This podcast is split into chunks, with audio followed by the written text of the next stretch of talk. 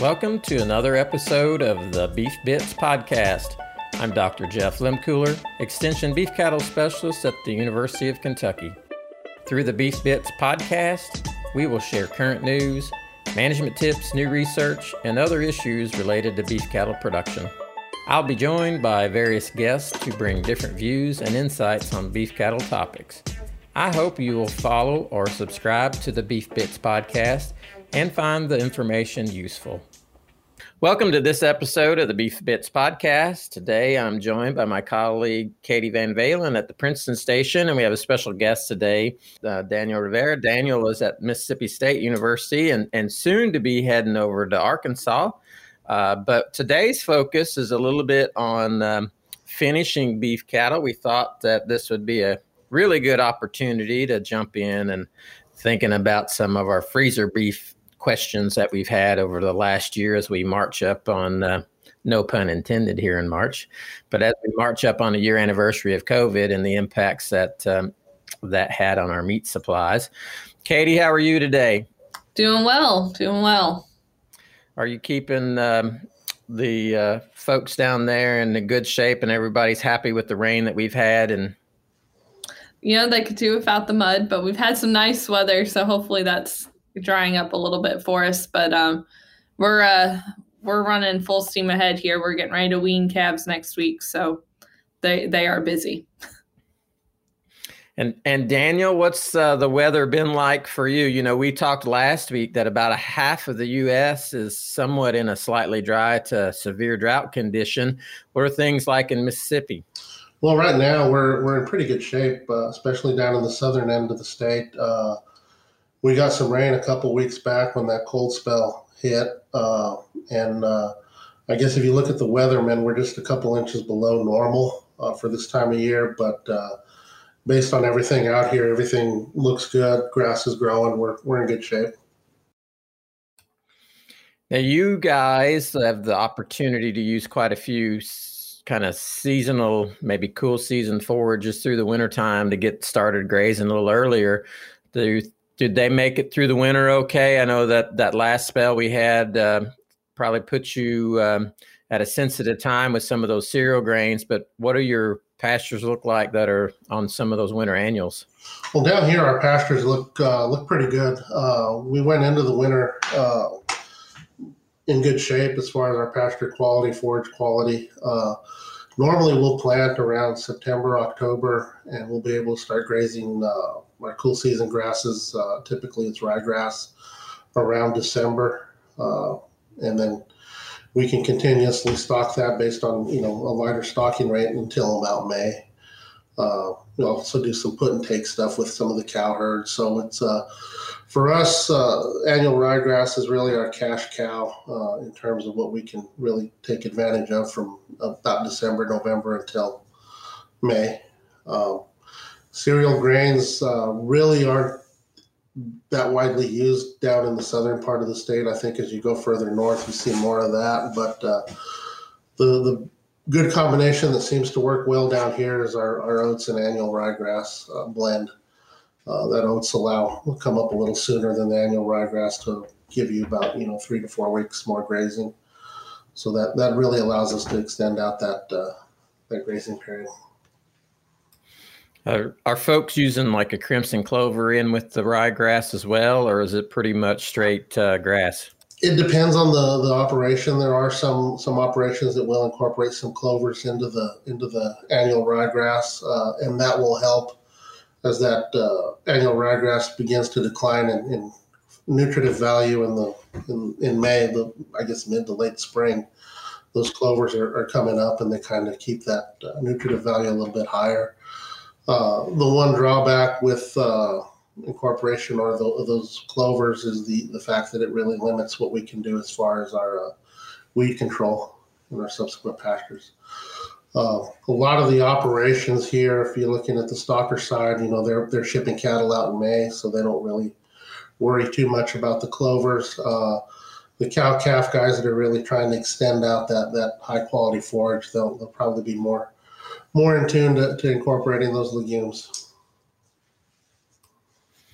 You know, Katie, we, we don't see very many folks using annuals. Um, if if we are, we're using them as a cover crop, maybe after pulling out some tobacco or, or corn silage. But everybody's really concerned about compaction. But uh, I think a few years ago, um, uh, Dr. Burris did some work down there at the Princeton station on grazing out some cereal grains and that. But do you know did that catch on with folks around there, or do you see some folks trying to graze out some uh, cover crops or or annual winter annuals? Not a whole lot. I don't really think it it really took off. I think, you know, on this end of the state with so many of, of our producers also being big on the grain side, I, I think they do get really worried about that soil compaction and and kind of think of the the grazing of cover crops as being something that, that folks do further north and and you know it could be that that there are some missed opportunities you know for some of that down here so but yeah, no, it, it hasn't. It's not something I see widespread by any means. And I, I think the, you know, our, our soil types, Daniel, or it depends on where you're at in the state, but they can be pretty heavy in clay. And um, I was looking the other day for some reason, and um, we typically get 15 to 18 inches of precipitation over the winter months. So um, it can be a bit of a challenge, Katie, as you said, trying to manage cattle grazing those and not cause some compaction.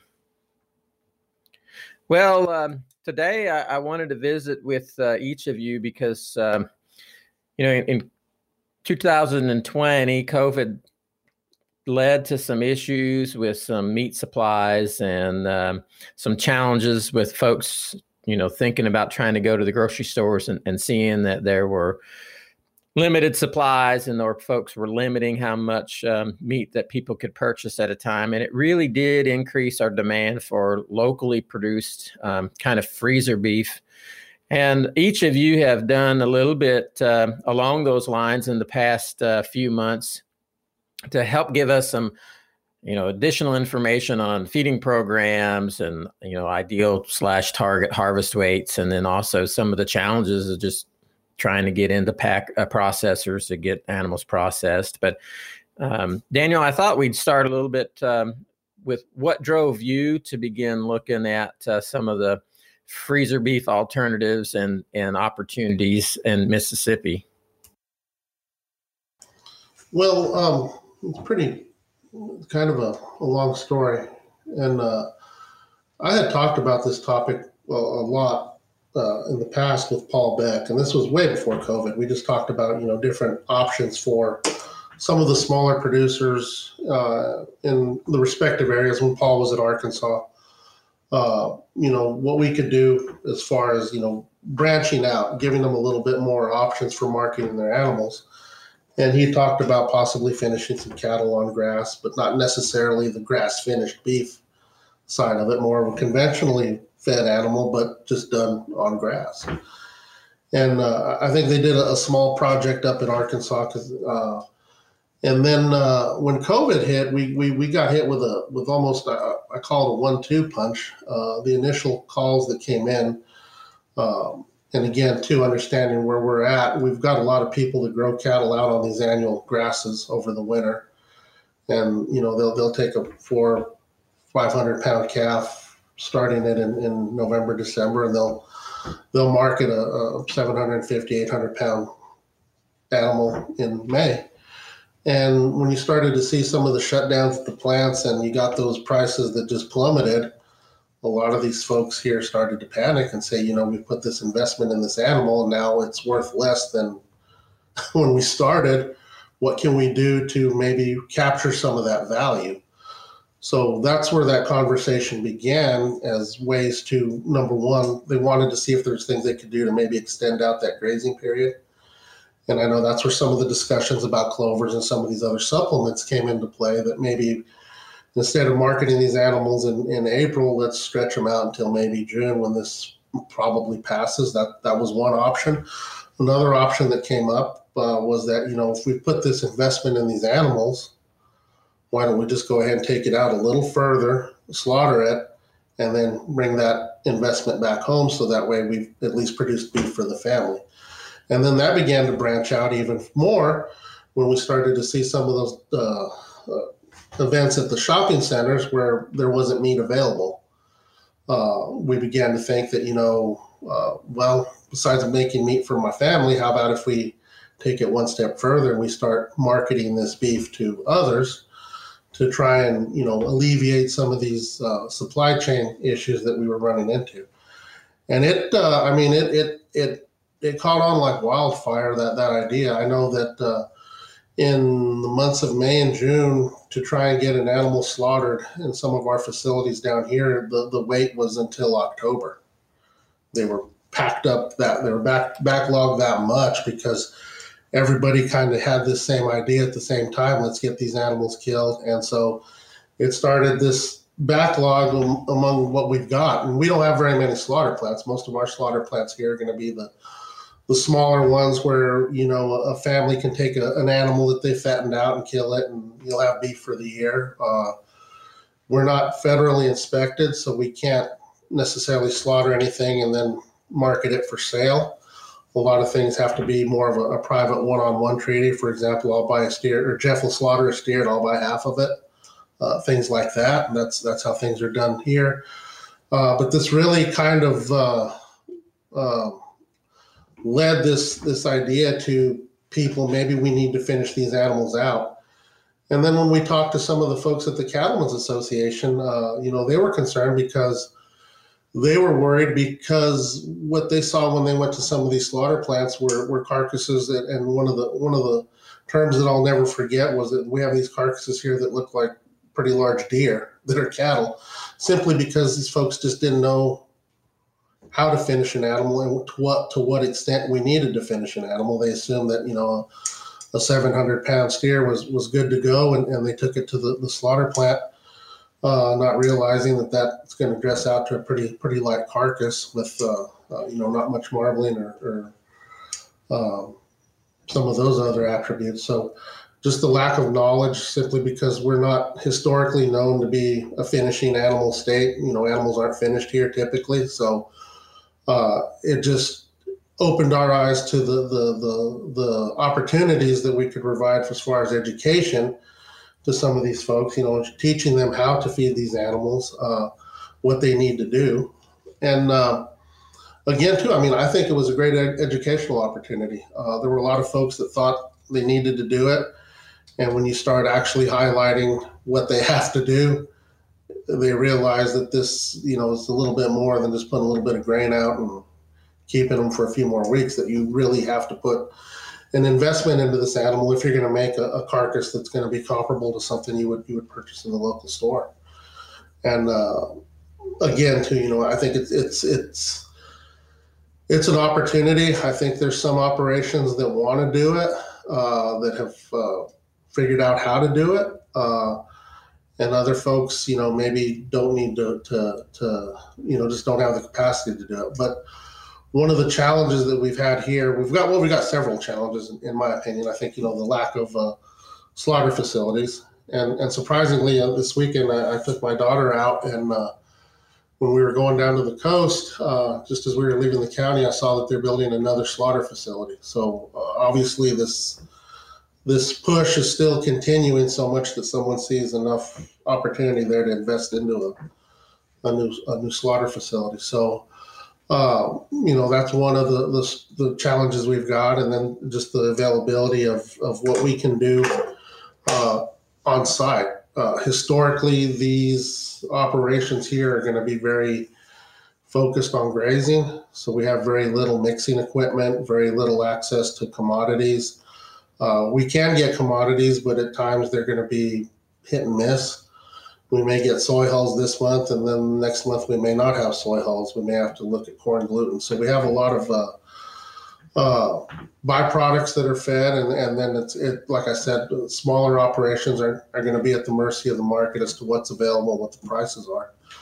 Uh, and couple that with something that we, you know, it's difficult for a lot of these operations to mix something up and, and actually feed it to their animals. So uh, when we started to look at this project, we wanted to look at something that, you know, a small operator could readily get these ingredients uh, and not have to go through a bunch of hoops and uh, readily, easily mix them with a couple five gallon buckets and, and hand feed the animals that way and still allow them to have access to pasture so we don't have to incorporate any type of roughage processing because, uh, you know, th- those type of, uh, that type of equipment and infrastructure here is, is very limited.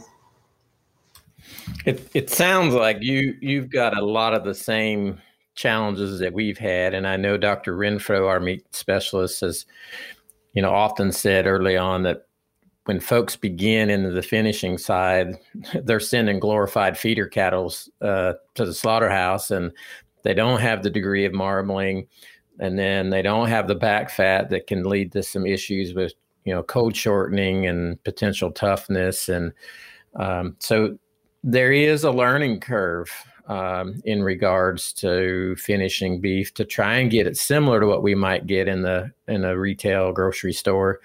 Katie, you you've kind of started um, looking into this as well.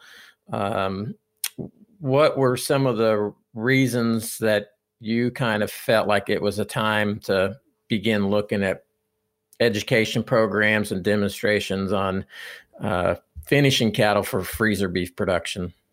Yeah, well, I must have had a little bit of a crystal ball because we all met in Lexington about a 10 days before the world shut down last March and I had pitched this idea for for a finishing cattle program because even at that point I felt like we had a number of producers who were you know doing freezer beef to some extent but we didn't really have educational programs for them and I was getting uh, a lot of questions from them about just some logistics and things like that. Then COVID happened, and um, we all know that that you know demand for local beef shot up. And actually, if you Google the Google results for searching local beef, you see this huge spike right at like March and April. And and actually, if you break it out by state, Kentucky was the third highest as a proportion of their total Google searches searching for local beef so um, I thought that was kind of kind of interesting. And so, um, but for a lot of the same reasons, we were hearing some of those same things that that cattle weren't being fully finished, um, you know, resulting in carcasses that that weren't uh, similar to to conventionally uh, raised carcasses, and and you know, and I always think back if if I was a cow calf producer and and I've spent my whole time producing 500 pound calves, well, that thousand pound animal looks really, really big to me. But in all reality, with today's finishing weights, that animal's just as far away from being finished as he is from being weaned. And so, uh, just helping folks understand the growth and development of those animals and how, and the time that it takes, um, you know, and and the resources that it takes. You know, it, sounds great to sell grass finish, and if you go to your farmers market and you see somebody selling a grass finished beef at 10 $12 a pound for ground beef that sounds like a big profit margin but it takes a lot of time and a lot of resources to get that animal to that point and so just helping people understand all that goes into it all the different options that that are available to them um, so that they don't run into this thinking that this is going to you know be a, a surefire way to make a profit in the cattle industry because you can you can also lose money at this pretty quickly as well. I think that's a great point. Is um, the need for our producers that are going to do this to really know what their costs are going to be and at least estimate them because when they go to sell beef, Daniel, like you mentioned, it might be a half or, or a quarter uh, on the rail, and you need to know what to price that at to make sure you cover your cost and and the processing costs that go on. Um, but you know, as we looked at it too, Katie, I think that um, we had done uh, 2015 and 16, I believe it was. We did the pasture to plate program, which was really that. It was taking the, some seven to eight weight feeder steers of different types. We had steers and heifers and a couple of Holsteins in each of the groups, and there were three locations with 10 steers and heifers um, at each, and we finished them out. And, you know, at that time, both those years, interest was eh, okay. You know, we'd start out with maybe 20 to, to 30 people at uh, the first session, and, you know, we'd have um, a couple sessions so that folks could come and watch the progress of the cattle and then also come into the coolers if they wanted to see the carcasses hanging in. Um, interest began to wane pretty quick. And, um, you know, then all of a sudden we have an issue with the supply chain and then the interest goes sky high. So um, there are always opportunities, I guess, for us on the education side of, of looking at these programs. And um, I commend both of you for for jumping in on this and trying to think about different ways and uh, providing more knowledge to folks to try and develop finishing systems at a local level. So uh, my hats off to you you both. Daniel, tell us a little bit about um, what you did in, in Mississippi. You you had some cattle that you put on the finishing program and then uh, followed those cattle through. And you mentioned about the commodities and, and trying to find locally sourced or available type commodities. So tell us a little bit about what your finishing programs were for your steers and so we had uh, a group of heifers that we've been using for a project on ryegrass. And uh, you know they were i think they were probably pushing 800 pounds when we, we pulled them off grass in in may. And uh, again, you know, uh, we started this project in late May, early June. Uh, obviously, when you go through all the animal care and use approval protocols and all that stuff. So by the time we got all our ducks in a row, we started the project in June. And uh, these animals had come off of grass, uh, ryegrass. So they were probably eight and a half, eight, eight and a quarter. And what we did, and I, I just going out to different operations and seeing what people can do and can't do.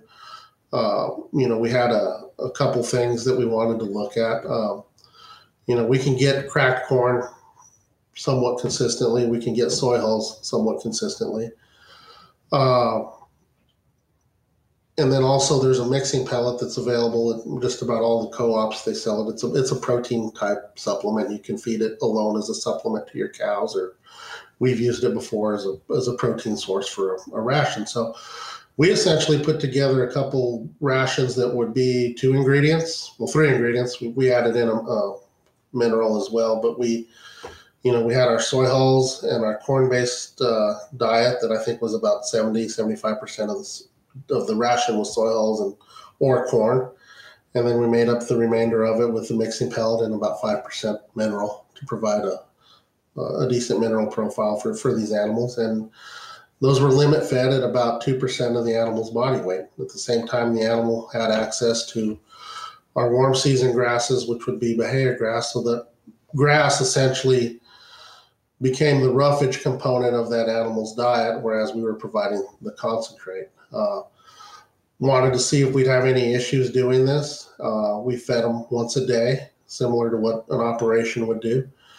Uh, and you know, we weighed the cattle every 28 days, and on day 28, with the new body weight, we'd adjust their intake up more to reflect that. Uh, and we compared that to a control, which was going to be more of a, uh, and I hesitate to use the word, but it, it's probably more similar to a conventional type ration. But we used ingredients that we could get here.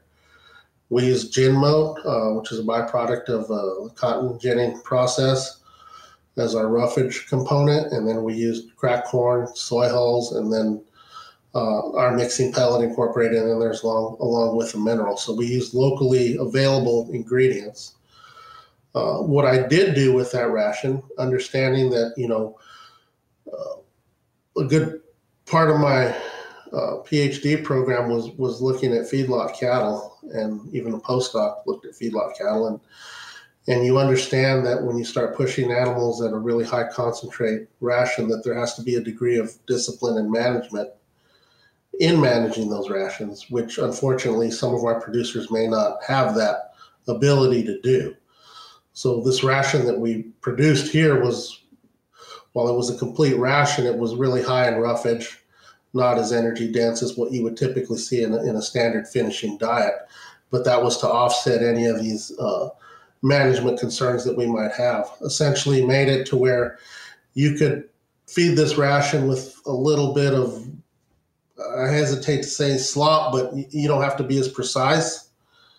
uh, with your feed calls and your feed adjustments, and still not cause any metabolic problems with the, with the animal in terms of acidosis. So it was a it was a ration that we could we could easily incorporate into just about any scenario, and you could feed it and uh, with very little worry of causing any any type of uh, digestive upset.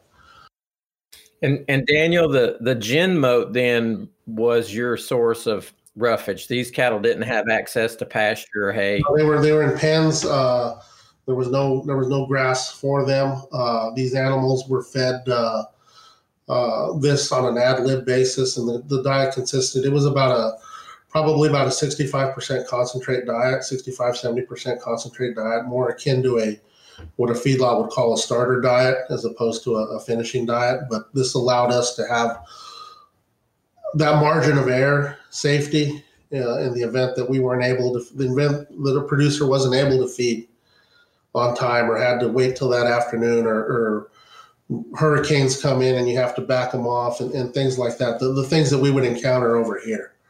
So, uh, you know, th- those were the three uh, diets that we examined. And what we found uh, when we did the overall results was that uh, in terms of performance, uh, you know, the conventionally or the, the complete ration did better than the the two limit fed uh, diets. Uh, as far as average daily gain, I think they, they gained about two and a half pounds a day for a 140 uh, day period, compared to about two pounds, 2.1 pounds for both the, the limit fed rations. Uh, which again, too, you know, if you're looking at it compared to a feedlot, uh, that's a lot lower than you would expect. But again, too, uh, that margin of error was in there. That safety cushion was in there. Uh, but surprisingly, because of the the fact that they were limit fed and uh, that we were only incorporating uh, two rations, our overall cost of gain was similar between all three groups, among all three groups. Excuse me. So what we found is that either whatever method you're more comfortable doing would be similar in terms of a cost to gain.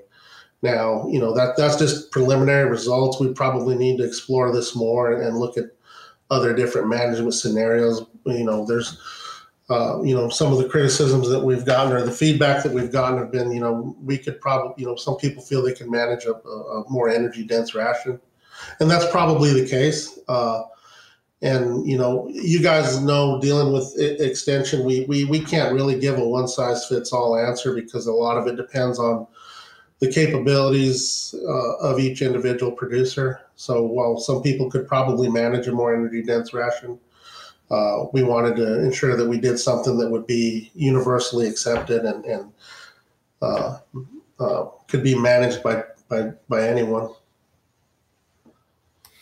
I think that's, I mean, that's a really good point, and but it also shows that we do have a lot of flexibility in ration design and how we feed cattle, and sometimes maybe we have to step back and think outside the box about what's available locally, and not necessarily say, well, this is a typical feedlot ration, and I have to use it. And so, um, you know, I, I've was impressed. Um, you know, your numbers that you mentioned. I I did some finishing work uh, when I was at Wisconsin, and I think it was it was 2005 to 2007. We finished 50 steers on a pasture finishing, and my target was one percent body weight on supplement while they were out on grass, and um, uh, it was uh, about two thirds soy hulls and a third dry distillers grains, and um, pretty decent pastures, you know, cool season perennials, bluegrass, fescue, orchard grass, uh, white clover, a little red clover, but uh, about two to two and a half pound a day gains were what we observed over those three years with those groups of cattle. Um, you know, I, I, think when I re- remember we had a control group that was pasture only and their gains were about one and a half to 1.7 a day. So when we when we look at performance, um, it's going to vary pretty dramatically. Um, I was trying to recall, and um, uh, Guillermo Scaglia, our colleague over at Louisiana, did quite a bit of pasture finishing work. And I was trying to think that he was seeing gains of close to two pound a day on straight fescue or straight alfalfa. And so there's certainly going to be some management considerations on how we how we manage that forage to keep it in a vegetative high quality standpoint to offset uh, the supplement because Daniel, you're at two percent of body weight roughly supplementation uh, they probably were eating what another half to three quarters of percent of body weight on forage. Yeah, that that'd be that'd be about a fair estimate. That's that's what we were thinking. Uh, and when you break down the, the roughage component of the, the total diet, that's approximates what what they would have been eating uh, if you break it down from a ingredient standpoint, which is what I was, which was what we were trying to do. We're trying to keep the, the, the three types of diets similar in terms of how much roughage they, they'd be getting. Just one source would be from the actual pasture as opposed to the the actual diet itself. Um, and with our Bahia grass, uh, you know, Bahia grass is probably not the best quality forage. Uh, it's it's a really good forage terms of a, a dry cow, uh, but as it starts to go on in the summer months, uh, nutritive value declines. But uh, you know, we were just looking at it from a, a roughage component rather than a, uh, an actual source of energy or protein for the animal. And I think you know if if you really were to go on a little further and maybe look at this with a cool season grass or a, an alfalfa or a, a fescue, you could probably really push those gains a little bit more. Uh, because you can't take advantage of the, the quality within those forages to somewhat complement what you're what you're feeding. So that that's a perfect lead in, Katie. I think for um, some of the things you're doing, and so you're you've got a group of cattle that you've put out um, uh, and are feeding out to get finished here too. Tell us a little bit about what uh, you're looking at. Yeah, um, there's going to be quite a bit of similarity in, in terms of our thoughts and our reasoning for for the diets that we selected up here too. And uh, you know, the biggest thing for me was was safety, and I came from a feedlot background as well, out of Iowa State, and so you know, I routinely you know see those those typical feedlot diets and cattle gaining four plus pounds a day, you know, with an implant in their ear and that kind of thing, and I just knew that that didn't fit the scenario for for what we're looking at here. And you know we don't have folks that are necessarily full-time feedlot operators to sit there and manage those cattle. And so um, that that system wasn't going to work. And when you think about the the type of consumer that that folks are are trying to market this beef to you know implants aren't aren't necessarily popular there. So uh, none of our cattle have implants in their ear. Um, and we uh, have a group that are in the barn, which I'm calling a little more conventional. Uh, we do are trying to do some slick bunk management with them and, being a little more aggressive with our feed calls, but the diet itself is not um, very hot at all. It's a grain mix, which is a, a three way blend of, of corn, soy hulls, and corn gluten feed, and then about 20% hay in the diet. Uh, and then uh, some dried distillers in there as well. Uh, the cattle get a uh, top dress mineral that does have rumensin in it. Uh, and I did that more just for uh, coccidia control more than anything. Um, so those are the cattle in the barn, and they have been rocking and rolling at three to four pounds a day uh, up until this last 28 day period. And we'll talk about the reasons for that in a minute. Uh, then we have another group that are out on pasture, although for the majority of the time thus far, that's mostly been hay that they've been consuming out there ad lib, and they are getting a uh, a grain supplement at one percent of their body weight, uh, and I did up that uh, over the last 28 day period to to be about one. 0.1 1.2% of their body weight with the cooler weather that we had um, that is a, again the three-way commodity blend makes up 85% of that that supplement they're getting and then 15% coming from dried distillers Uh, these are things that that we can get pretty easily, and the three way tends to be kind of a popular uh, supplement, anyways, that folks might have on hand maybe for their cow herd. So it made sense to try to stick with something that, that people are used to feeding or may already actually have on their on their farm, anyways. Um, so I mentioned that that things were, were going along pretty well until the last 28 days, and we had a that really bad cold snap, and then that was followed by some you know warmer 55 60 degree days, and our cattle in the barn went off feed. I mean they crashed and burned, uh, left about 60 to 80 percent of their feed overnight, and these are cattle that had had a slick bunk every single day in their feeding period, so um, that kind of hit them pretty hard. And then, you know, we slowly brought them back up uh, so that they wouldn't, you know, overindulge the next day. And so uh, it's been good for, for my farm crew to, to see how we manage those situations and that kind of thing. And it's important, I think, is an important education moment uh, to talk about what happens when things don't go right. Um, so we'll see. We weighed them on Friday, and gains are looking to be closer to, to two pounds a day, whereas you know they had been three or four. The cattle out on pasture, same thing.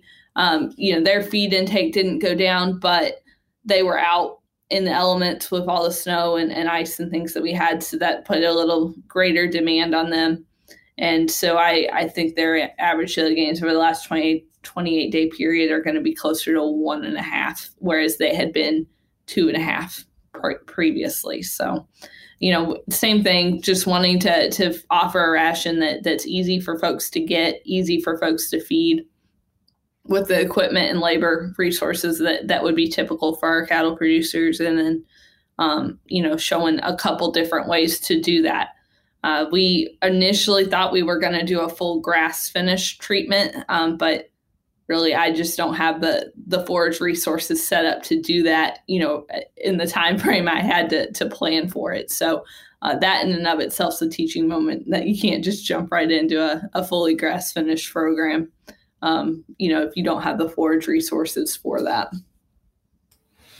And and you've had some challenges as far as trying to schedule cattle to be harvested because we're doing these at our at our meat slab on campus but um, you know, one of the things on your, I'm assuming on your barn fed cattle, since they've been gaining so well, that they did get a little heat stress because of the amount of back fat and mm-hmm. extreme temperature changes. But um, you've been ultrasounding them, and so about how much, you know, from a back fat standpoint, or that fat that covers that ribeye area where those nice ribeyes and T-bones come out of, how much fat are those cattle in the barn carrying? About a centimeter as of Friday on average and then uh, cattle out on pasture are going to be more about 0.8 on average. So I definitely can see the differences there, and we'll at the end get all the economic data. I'm curious to see if, they, that follows through uh, for us as well. But yeah, they're they're rolling along. They'll they'll be finished when their their time comes. That's for sure. So a, a centimeter would put us about what four tenths or so. Mm-hmm. Yeah and uh, three tenths probably for the cattle that are on pasture. So you're you're getting getting up there. Normally, half an inch to six tenths yep. is typically what we would see in feedlot cattle being harvested. Yep. Um, contrast that, Daniel, to what you mentioned about the glorified deer, uh, where they may only have a tenth to two tenths of an inch of back fat. Daniel, tell us a little bit about some of the carcass attributes that you've seen on your cattle, particularly one of the concerns that we have is yellow fat coloring on cattle that are finished on grass and even with supplement compared to cattle that are on a, a hay kind of confinement type diet. And just talk talk to us a little bit about what you saw on some of the carcass traits on your heifers. Okay, so um, to kind of bring up a point that and backtrack a little bit with with what Katie talked about, I think uh, uh, one of the things that we need to do as far as if we need to continue this program is we probably need to look at it at various times of the year because uh, you know what Katie saw during the winter months uh, and what we saw because when we fed our cattle out, they were fed out over the summer months, so heat stress was an issue, uh, which probably hindered their performance. Now, would they perform differently in the winter months down here? I, I don't know. With the excessive amount of rain and, and mud, I, I don't know. But I think, you know, if we really want to get a good handle on this, we, we probably need to look at it from a, a year round perspective. But, uh, but going back to what, what you asked about, Jeff, when we looked at these carcasses, uh, we we again we too had the same issues that you all did, uh, or Katie's having, uh, where we have to take them to the meat lab. We took them to the meat lab to slaughter. We could only get in a couple days, and so um, we haven't got all the carcass data back yet. They're still looking at that. Uh, as far as the yellow fat, we really didn't see that much of it, uh, and I think my understanding is is that they have to be on a, a, a minimum, and you guys probably know this better than I do, but I think it's a minimum of 90 days on a somewhat concentrate diet to allow that yellow fat to to disappear and become replaced by the, the more traditional white fat. Um, and I think we, we were able to achieve that with these with these animals because obviously you know we fed them for about 140 150 days. Um, so from our standpoint, we, we didn't see that issue uh, yet. Uh, you do tend to see it more with a grass finished animal. Uh, and even some of the grass finishing options that we've seen down here where they're relying a lot on supplement too, you tend to not see as much yellow fat. So I think as long as you're giving them some kind of concentrate in that ration, you tend to, to, to address that issue.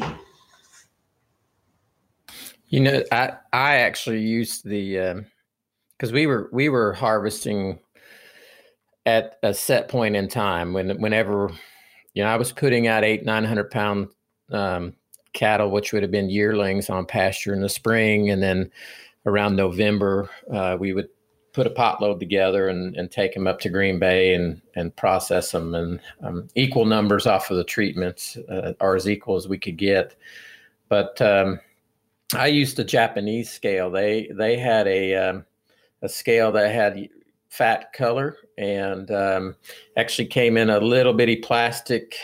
believe it or not, it was uh, uh, colored plastic pieces that were glued and had a glass kind of case over it. And um, some people would take pictures of the fat and that, and and uh, but we just use the visual comparison. And I agree, Daniel. In, in most situations, uh, providing just a little bit of supplementation like we did really offset the fat color issue that folks talk about. And um, I'm trying to remember, but I think it was, you know, maybe 20 to 25% of the carcasses might have been called yellow fat. And in most instances, they, they weren't the yellow orange fat color that we'd see in a cull cow that came off a of pasture. They were more of a a buttery yellow color color that would be kind of called for yellow fat.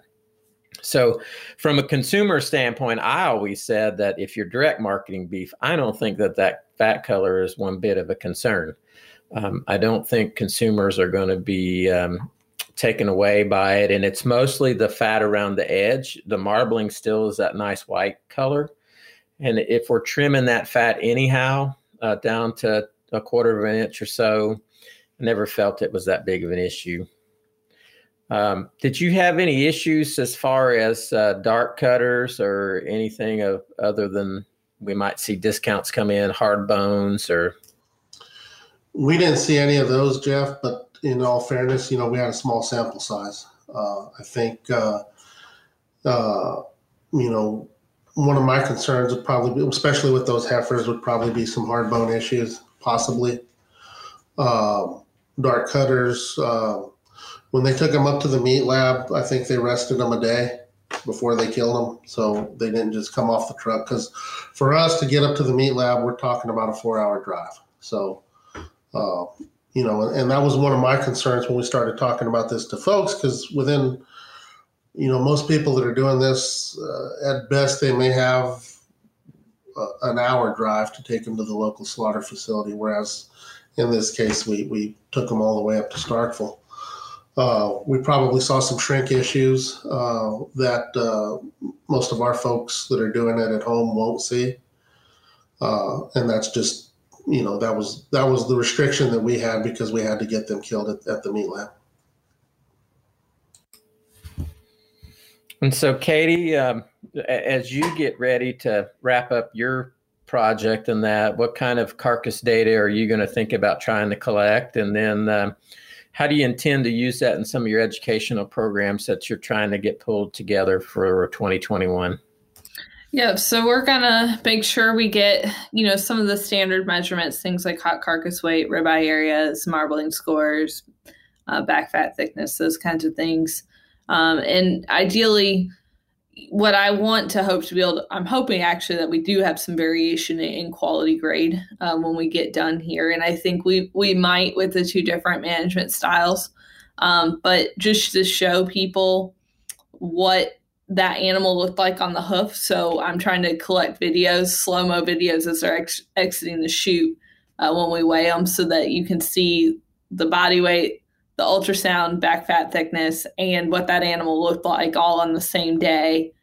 And then right before they go, we'll we'll collect all that information again so that you can see what that looks like when we actually are talking about a carcass, uh, and to see what these you know fully finished carcasses actually look like in terms of of marbling score and that kind of thing. Because um, you know if you look at at what our um, sort of our national averages on, on quality grade. I think that the genetic basis is there to, to for these cattle to grade in a lot of situations. We just got to, feed them and manage them to that point. Um, so yeah, that's that's what I'm hoping. I, I do hope that there's some variation, um, at least maybe across the treatments to to show folks, you know, that that maybe the, those cattle out on pasture needed to go another 28 days or that kind of thing um, to to fully get them there. But uh, I have a feeling uh, as we stagger our kill dates with other availabilities that they will be all all pretty much ready to go by the time uh, it's their day. So uh, we'll see how much of that variation we actually pick up. Which really is more real world because people are going to be harvesting a couple, you know, each couple weeks or month as they get people interested in buying them and that. So uh, if maybe that's not a bad thing to show the genetic impact and feeding program, I'm producing more of a consistent type of product over time. Yeah, you know that's something too with the the local beef that that we don't. Talk, I don't know if we talk about it enough. That you know our consumers are used when they go to the grocery store in that slot on the meat shelf where the USDA Prime ribeye is or the USDA Choice ribeye is. That they're used to that very consistent product, whereas uh, when we start, you know, finishing on a, a, small scale, if we're new to it, um, you know, sometimes, uh, you know, consumers may not be used to, to having some potential variation there. So, uh, learning how, how to do it and producing a consistent product so that those you get those repeat customers and that kind of thing. Um, that because they're used to, to buying uh, a very consistent product at their at their grocery store, and that's because the grocery stores have the ability to to pick and choose what what gets on their shelves. So, so as we wrap up uh, this morning, a couple of maybe take home points from each of you if you're thinking about doing freezer beef and what you kind of have learned in the feeding programs and that um, are, are there daniel are there some take home points that you'd like folks to consider or that you'd like people to to think about when they're looking at freezer beef well, a couple of things that we've we've really talked to our producers about, and the things that that to me have really stood out as highlights are that uh, uh, they need to understand the costs associated with it, and they need to understand that uh, uh you know to produce a quality product is going to take time. It's uh, uh, it's it's truly an investment. Uh, you know, Katie alluded to it with you know talking about grass finishing cattle, but I think almost that level of planning is required for for producing a freezer type animal as well. You're going to have to, you know, if that animal's 800 pounds or so, you're going to be looking at keeping them another 150, 160 days. So. Uh, more opportunity for that animal to, to potentially die, possibly die. Added feed costs uh, because of the fact that we are buying feed as we need it. We're more at the mercy of market swings, market fluctuations. So you know we can't we can't necessarily contract our grain in like a, a large operation might be able to. Uh, so those those are the pitfalls that people need to be aware of, uh, and just truly understand your production costs so you know exactly what to sell that that carcass for when you do sell it, uh, and understand that uh, you know some of the slaughter information. And that's, I think, if we were to take this a next step further, we probably need to go more into like the processing part of this because some of the some of the the most more surprising comments came from the fact that people were surprised that a 1,200 pound animal would dress out in 700 pounds. So what, what happened to those 500 pounds? Uh, uh, you know, not understanding the shrink simply because you know we're not in a traditional cattle feeding state where you know everybody knows that 62 and a half percent what an animal will dress out at. So uh, you know, just these things. I think keep in mind that um, you will lose some to dressing percentage, and that uh, you need to understand what it's going to cost you, and that uh, the added time and the added exposure to markets and, and risk are, are, are real.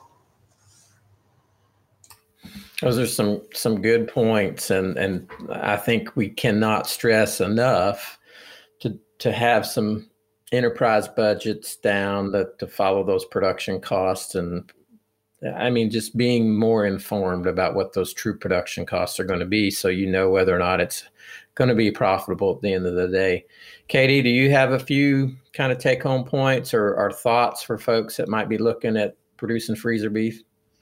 Yeah, and I, I like Daniel's comment about every day that you own that animal or you're responsible for that animal, it's another day something can happen to it. That's one of my one of my things I tell folks, whether they're looking at finishing beef on their own farm or retaining ownership in the feedlot, uh, you know, there's things happen all along the way, and and now all of a sudden that that potential profit you thought you were going to get from marketing a, a, carcass or or a finished animal uh, has gone away completely. So those are things to think about and, and things to be aware of. Um, some other points uh, that I think are important for folks to understand is is to understand your timeline. Uh, you know, if you have a, a, kill date set for for June, uh, you know, and you've got a a 750 800 pound animal uh, and it it's March or April, that animal's you're probably not going to get it done um, in that time frame. So uh, just understanding that the timeline and the time that it takes to actually get these cattle finished and and pick a, a production system that that fits your availability and fits you know what you have your resources your labor but also when you can get those animals processed uh, if you need to be targeting three pounds a day and your production system is only going to allow for two that's that's an issue um, the other thing is to to think about your story and the story that you want your consumers to know, because I think the consumer in this situation, they're in it for the story. They're in it for knowing who produced that animal, who fed that animal, um, and how that animal was raised. And those are all things that are, are really important um, to our consumers. I think becoming more important even to our consumers. Uh, so, and especially the consumer that's looking to purchase local beef. And so, um, just knowing what that story is and and and taking some pride in that i think is is an important piece to to making this a profitable business mm, yeah those are some things that we forget about a lot of times is telling that story and um, you know it, it, a lot of times it's just education too mm-hmm. you know just spending the time to educate your consumer on the products and that goes even to preparation, you know, so that they have an enjoyable eating experience and they don't take a roast and throw it on the grill. So um, that, that's one of those things that that we can do, and the, the you know the beef council has done a great job on giving us uh, recipes and that that people can utilize to hand out to um, their consumers and know how to prep those and fix them in the meals that they're going to enjoy. So.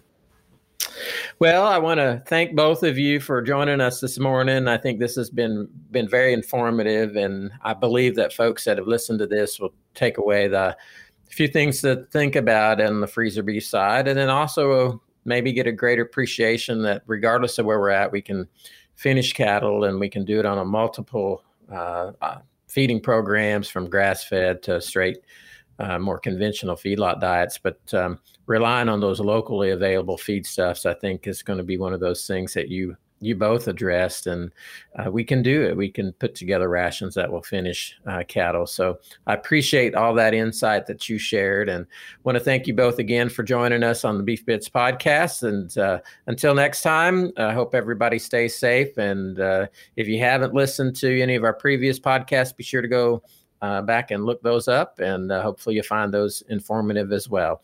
So thank you, Katie and Daniel, for joining us this morning. Thanks for having us. Yeah, thanks, Jeff. Appreciate it. Look forward to seeing you both soon, and, and maybe we'll catch up at uh, animal science meetings this summer. Daniel, I don't know if you're coming up to Louisville for those or not. Yep, I'll be up. I'll be up. And Katie, are you going to be there as well? Yep, I'll be there. Great. Well, it's a it's a great meeting for us in the southeast to get together and, and see all of our colleagues, and so uh, I'm looking forward to it since uh, we didn't really, or I didn't go to the last one to be honest. I, I, missed the last one, so it's been a while since I've seen a lot of you. This has been Jeff Lehmkuhler with the Beef Bits podcast. I hope you enjoyed this episode and we look forward to receiving feedback. We hope you'll subscribe to the podcast and continue to hear more information regarding beef cattle production, industry news, and programs going on in the Commonwealth.